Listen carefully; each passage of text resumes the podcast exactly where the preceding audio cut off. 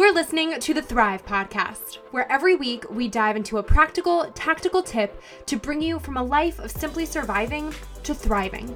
It's personal development for the everyday girl who is done with coasting through her days, done with feeling like she's missing out on the deeper meaning of her own life, and done with mediocrity once and for all. Because it's not enough to simply survive, you deserve to thrive. Hello, hello, and welcome back to Thrive. First things first, I am a bit under the weather right now, so please excuse my voice. I'll do my darndest to not sniffle or sneeze throughout today's episode, but I couldn't not bring you this topic today because it is oh so very important, relevant, and timely to talk about.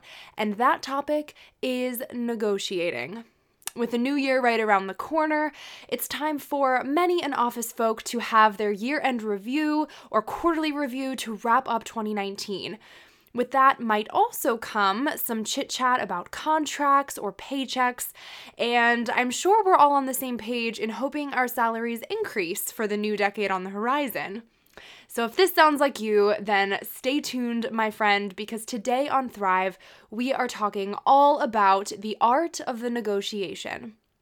And to celebrate it being the 12th episode of the Thrive podcast, we have got 12 tactical tips ahead that you can use in your next negotiation, whether that's in a month, a day, or in the next 20 minutes, so that you feel more confident and less icky about working out the most important things in your life.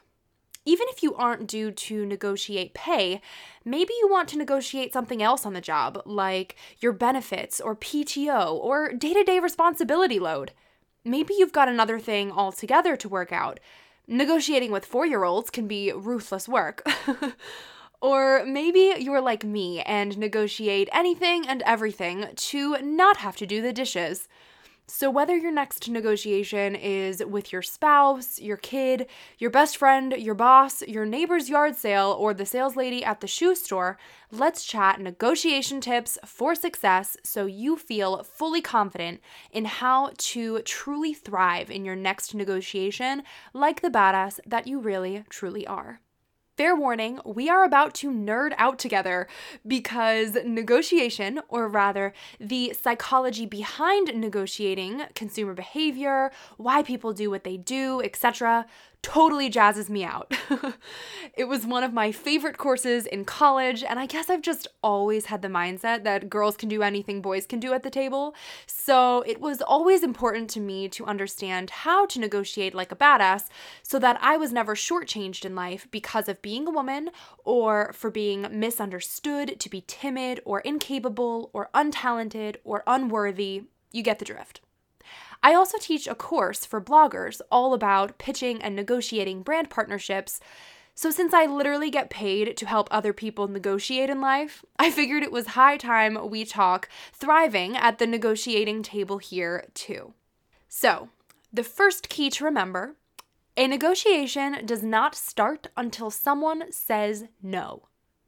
The second key to remember you can be that person to say no. In any negotiation, both parties want to feel like they benefited.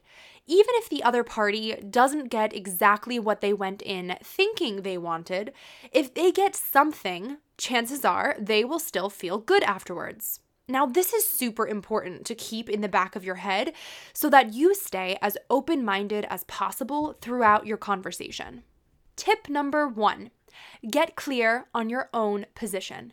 So many folks go into a negotiation without actually being crystal clear on what truly matters most to them by the end, because it's not always what you initially think. So, an example here might be sure, more money might be priority number one in a job negotiation, but is that really your be all end all? Or might you care more about status? title, other benefits, etc. So before you even begin the negotiation talks, you want to know what you want, what you're willing to give up, because all negotiations involve some sort of back and forth to reach an acceptable middle ground, your actual end goal, which is not necessarily the same as what you want, how badly you want or need it, and Quick note here you should never be desperate going into a negotiation or you're going to lose. Your relationship with the other party, and hopefully you've connected personally with this person beforehand, and when you would walk away or say no altogether. There has to be a point where you'd bounce. This is essential to know also before beginning the negotiation. Tip number two don't bring anything to the table that you can't live without or that you're not willing to concede on. If you enter a negotiation desperate, you've already lost. As they say, everything is negotiable. In the words of Michael Scott, negotiation is an art, back and forth, give and take. So make sure in your own negotiations everything really is negotiable so that you have as much room to play as the person on the other side of the table, so to speak. And like I said before, if you go into a negotiation desperate, you're going to lose because at some point the other person will sense that desperation and they might try to exploit you for it. Tip number three do your homework. Know what the other party values most. Know as much about their background and interests going into the conversation as possible the whole goal of a good negotiation is to come to mutually beneficial terms. It'll be a whole heck of a lot easier to do that if you can think outside the box for not only what would benefit you, but also what would benefit them. You have no clue the level of the other party's negotiation prowess going into it, so take matters into your own hands to know where you might be able to helpfully suggest wiggle room or craftily present options that they might not have thought of before. Tip number four eliminate emotion. You know the saying, it's just business? How to Negotiate 101 is to internalize this point to the grave. But contrary to what many negotiation strategy books might say, I don't think it's smart to eliminate all emotion. I mean, emotion is what makes us human, right? But you shouldn't be using emotion as an attempt to get your way or persuade during the actual negotiation. The key is to use emotion in stage number three in doing your homework and in building relationships before even stepping into the decision room you should already have credence by effectively leveraging emotion to develop trust and liking with the other party ahead of time. And all that really means is making sure that whoever you're negotiating with, to some degree, trusts you already and likes you already. But remember that once in the negotiation, it's not the time to shed a tear or play victim. That typically doesn't end well. Tip number five be clear in your ask.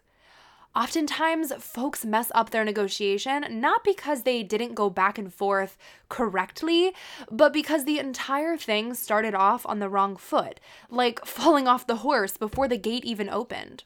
I see this all the time in the course that I teach for bloggers who are looking to partner with brands on paid collaborations. Oftentimes, folks will say something along the lines of, Hey, would love to work with you to promote the brand to close out their email, and then they're genuinely confused as to why they didn't get a response. Well, you didn't get a response because you didn't actually ask a question. If you want to know what someone thinks about the terms you've presented or the thoughts you've shared, ask. Ask for a little bit more than what you're truly okay with getting. And this is so key. This isn't meant to be dishonest it's really just the art of making a deal. So, since a negotiation isn't a negotiation unless there's a back and forth where both people give something, it's just not smart to start with the exact thing you want or need, knowing that you're going to have to give something from that. So, both parties typically give a little. So, once you give, you'll be right where you wanted to be at the start if you ask for just a little bit more from the beginning. Also, here, be as detailed as possible because really, details build trust. So, if you can, include data or the why behind your ask. If you can factually support why you want what you want, it makes it a lot harder to deny or reason away from. Tip number six listen to the other party. You should be listening more than you're talking. I've heard of a 70 30 rule in negotiations, which is listen 70% of the time, talk 30%. But honestly, I have no clue how to truly count that out proportionately in a real conversation. So just aim here to have your ears on, listening actively more than not. Ask questions also. Now, this is such a good way to build a sort of know, like, and trust factor with the other party since you'll get to know them and they'll get to like you. It makes them feel heard since it leads to them talking more and you listening more. And really, people love talking about themselves. and it also helps you figure out what is most important to them so that you can use that to find a mutually acceptable solution as you continue negotiating. Tip number seven understand that everything is negotiable. Like everything. So don't be afraid to get creative in finding a solution that's mutually agreeable and beneficial. In a good negotiation, both sides are compromising on something, but both are gaining too. It's never just about that one thing that you went in thinking was on the table. Say you're negotiating your salary. Your salary isn't really the only number in question. Your contract might have other things in it too, like time off or a 401k. If they won't give you more in your hourly rate, they might be willing to budge by putting more in on the company side towards your retirement, or maybe a few extra paid vacation days. You never know unless you bring it to the table and ask. Tip number eight be willing to sit in silence. This one is the hot nugget that so many people fall short on because it ain't easy but let the room get uncomfortable for a hot sec. Did it get uncomfortable? Most folks are really antsy in the quiet and look to fill it ASAP. So, if you are okay sitting in the silence, it may hasten a decision in your favor if the other person jumps to speak first. Tip number nine things to use reasons and personal connections. I remember we studied one experiment in one of my favorite management classes in college, and I never forgot it. In it, students had to ask to cut in line at a Kinko's or an Office Max kind of store. One group gave no reason, another gave a good reason, and the last group gave a totally nonsensical reason. So one asked, Can I cut in line? The other, can I cut in line? My mother's in the hospital and I need to get these papers copied before I can go see her. And the last group asked, Can I cut in line? I need to. The success rates? The people who gave no reason, 40% success. The people who gave a good reason, 98% success. And get this the people who gave a totally nonsense reason, 97% success a literally nonsensical reason was almost as successful as a totally legit one. Literally, this goes to prove that any reason is better than no reason as to why you want something. Tip number 10 the things to not use in a negotiation power, deadlines, and anything transactional. It's typically a huge turnoff to anyone and everyone to try and exert some random sense of power into a negotiation. Sure, you might scare someone into forgetting a detail or giving away a bit more than ideal, but it's not going to build rapport or help with anything after the fact. Anything to quicken a conversation may work in the short term, but it likely won't truly help, especially not in the long term, since it can really significantly damage your relationship and cause resentment down the line. Tip number 11 actively and intentionally build trust. I am a big fan of honesty, even in negotiation settings. I think negotiating often gets a bad rap because everyone assumes it's this big, secretive, manipulative game of deceit. Who can trick the other into giving them what they want first? But that really doesn't have to be the case. No one likes to feel like they're being played or like they can't take someone at their word. Trust is important. A big key in actively and intentionally building trust is saying what you mean and meaning what you say. So, sticking with whatever you say is the absolute lowest you can do. Personally, I love the phrase in total transparency. I use it to convey that I am completely pulling back the curtain, not holding anything back, and really telling you the best deal from the start. It's a take it or leave it kind of phrase used as a last resort to tell someone that this is the best you can do and you ain't doing any better. Meaning, tip number 12, you have to be willing to walk away. The really important other key in negotiating if you don't have the wiggle room or the ability to say no, you've already lost. There has to be some sort of bottom line or last straw at which point you call it quits and walk away with grace. The number one thing to not do is to say something is the lowest or best you can do and then renege on that, going even lower or doing better for the other party.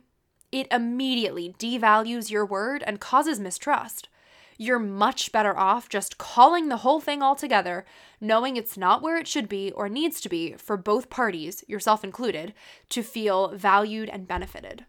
So that about wraps it up, our speedy little negotiations class together. I hope you feel a bit less nervous and a bit more confident going into your next negotiation. I think you're going to thrive.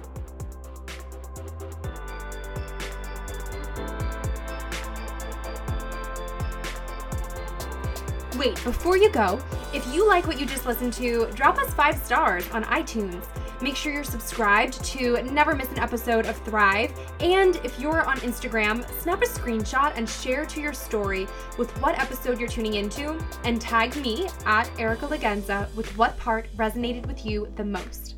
That way, I can see what's helping you and your friends can pick up a helpful tidbit too. Thanks for tuning in. It's your time to thrive.